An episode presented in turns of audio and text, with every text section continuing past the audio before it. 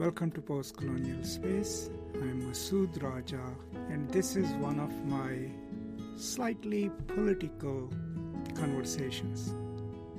It's my birthday today, so I was thinking about the world and how we all live in it and what we are going through as a global community through probably the most dangerous and widespread pandemic, and within that, the role that politics plays in our lives. I was especially thinking about the insurrection at the US Capitol and the claims, the narratives that mobilized those group of people who attacked the US political system. Obviously, there is no doubt about that. And I had broached these issues in one of my books that I had published in 2016 called The Talibanization of America. But as most academics' books go, no one actually read it. But that event, as it unfolded, made me think about you know, the power of narratives and how they mobilize people. If you have a good story that constitutes your identity, you go and do different things in the world. And if you have a narrative of exclusion, of hate, of distrust, then of course you go and perform different kinds of actions in the world. And this is not just pertinent to the insurrectionists it applies to the Taliban, to ISIS, and everyone else who goes and does terrible things in the world. But since I live in America and I claim to have some degree of understanding of how consciousness works, how things work, I thought I should share some of my thoughts about these people, these extreme right wing Americans who attack the US Capitol, who believe in certain narratives but that those narratives have their own inherent inconsistencies.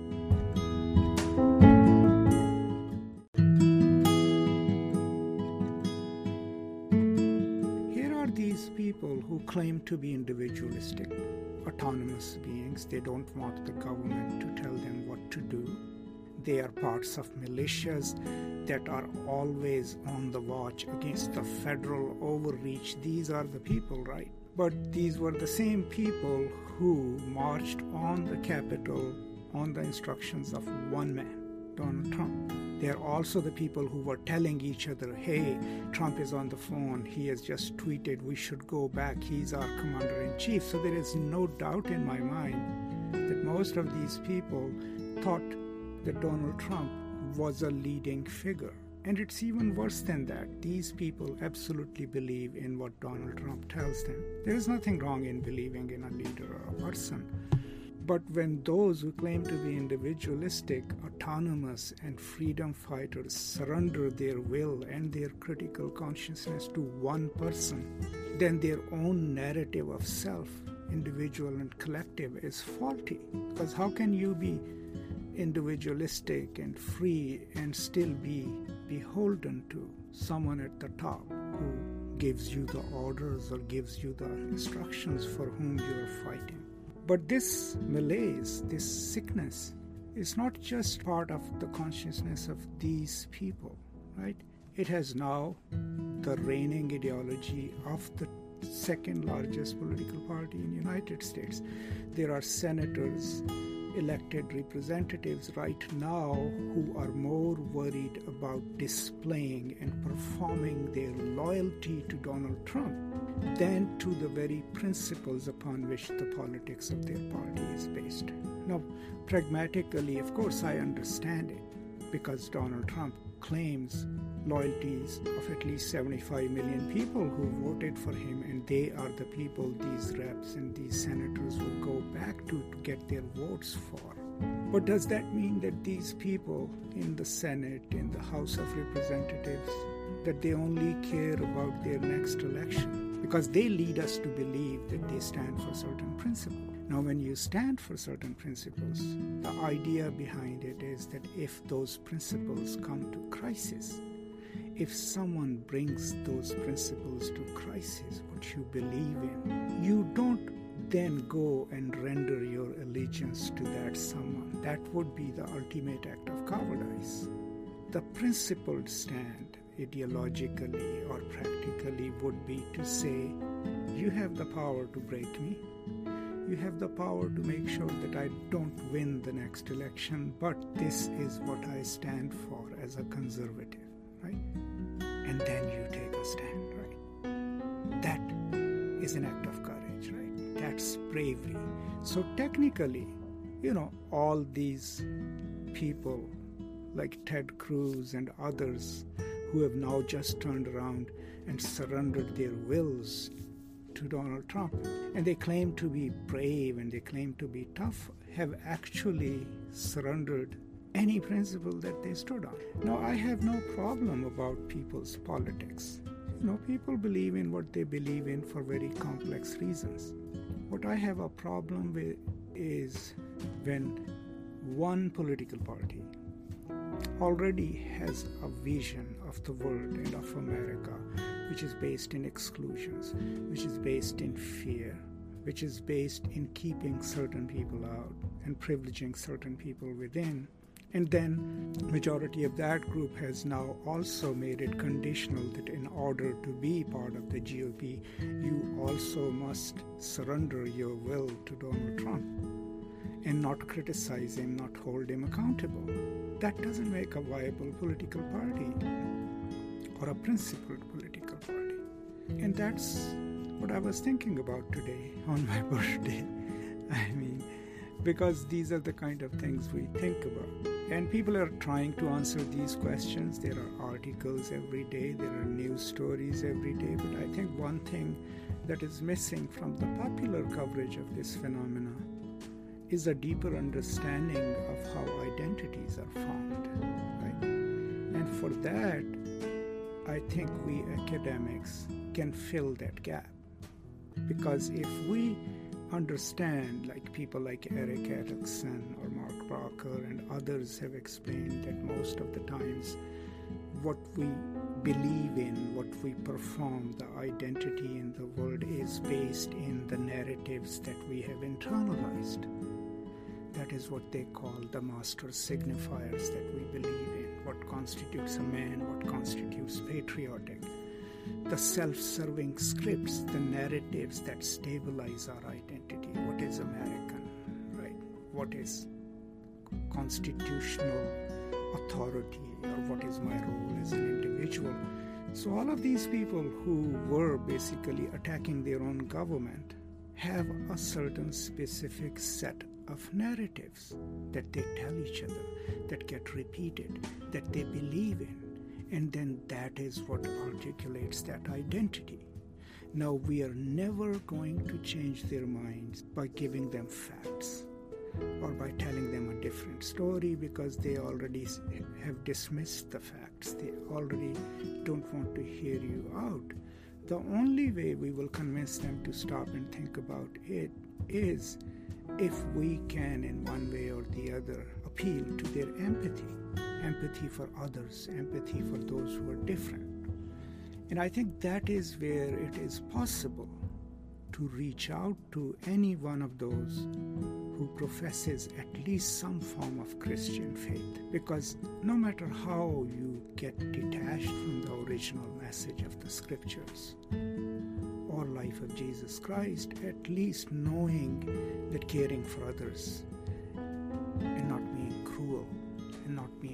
harmful to others is something that can be called Christ like. Right? And I think that's where the religious leaders can play a huge role. Because unless we shift those narratives, those schemas that construct that consciousness, no amount of lecturing or arguments is going to help in this. And I've learned this through the hard way. I deal with a lot of people with very hardened political beliefs. And sometimes when I have my opinions, which are contrary to theirs, I know immediately how they will respond. So there are two ways in which I can approach a confrontational situation like that. One is to have a hard stance and say, I'm a leftist, this is what I do. And that never really works because those people are trying to defend their own identities. So the moment you give those contrary views, they are going to block you out. And what I've noticed is that what works the best is if you yourself come across as provisional as having the opinions, but not necessarily opinions etched in stone. But also, if you approach a person who has completely different points of view from you, with a certain degree of empathy, you know, with a certain degree of humility, and maybe then we can at least start to have a conversation with people who may be completely opposed to us, people who probably also hate us. I know it's, you know, kind of a bit out there. How do you go and talk to a person who absolutely hates you? I mean, you don't even have to talk to these people, but if they've already dehumanized us, do we then act less than human? Or do we prove through our actions, through our words, that we're equally as human, right? And we are generous and we are kind and we accept differences. But, you know, if they attack us, if they attack our way of life, our belief system, we're not going to crumble and lie down. We will take our stand. We will take our stand peacefully, but we will take it together and then we will mount a critique and keep constantly mounting a critique. These are some of the things that, you know, I was thinking about today. I know these are not practical ideas, but I see these constituencies here in America where I live and in Pakistan where I come from, where I grew up, which is also a part of my heritage and part of my identity that there too those fringe groups who have the pulpit or who have a few people on their side try to dictate the terms, try to tell others how to live their lives. But by and large, what stops them is because a larger majority either doesn't acquiesce to their power or continues to support a way of life which is more enabling, which is more encouraging, which is more inclusive. And I think that is what we here need to do is stay in touch with each other, support people who are like-minded, but remain open to having a conversation with those who may be opposed to us, but at least want to ask us about our views. Right? Those who are not talking, those whose minds are already made up, we probably cannot reach them. But we should not let them define the conversation. And that way, maybe the two sides will be able to develop a sort of a workable middle where I can be liberal, you can be conservative. But at least we can share certain ideas about humanity, about how to live in this world, about how to care about this planet, how to care about the poor, the weak, the infirm, the elderly, right? And maybe those spaces and those ideas can enable us to still have a conversation. Because commonality, as my friend Mark Bracher mentions in one of his articles, is essential to find some common element between us and even those we absolutely oppose is absolutely essential because it is that spot, that space where we share something in common, is where we can have an opening towards a larger conversation. So, you know, the easiest way to dismiss these people is by calling them crazy and irrational and whatever, but that still leaves us with the problem of dealing with a constituency which is unhappy and which is bent on destroying a certain way of life in America. Right? I think the harder but the more productive way is to try to understand it, but then approach it with a certain degree of humility, with some compassion, and maybe find a few people in your own community or elsewhere who might be willing to talk to you about it. We still may disagree, but at least in the process of our conversation, in exchange of those words, we will learn that they are equally as human as we are. And they will learn that we are not such terrible people either. So, these are some of my impractical thoughts today on my birthday. I thought I should share them. I hope these are useful to you. These are not very well thought out, planned thoughts. Of course, this is what is in my mind, and I'm trying to capture it and express it as freely as possible. Let me know what you think about it. But other than that, I hope you're having a wonderful day. I hope you're taking care of yourself. I hope you're also taking care of others around you. Stay safe, take care, and as always, I'll see you next time. Until then, peace and love.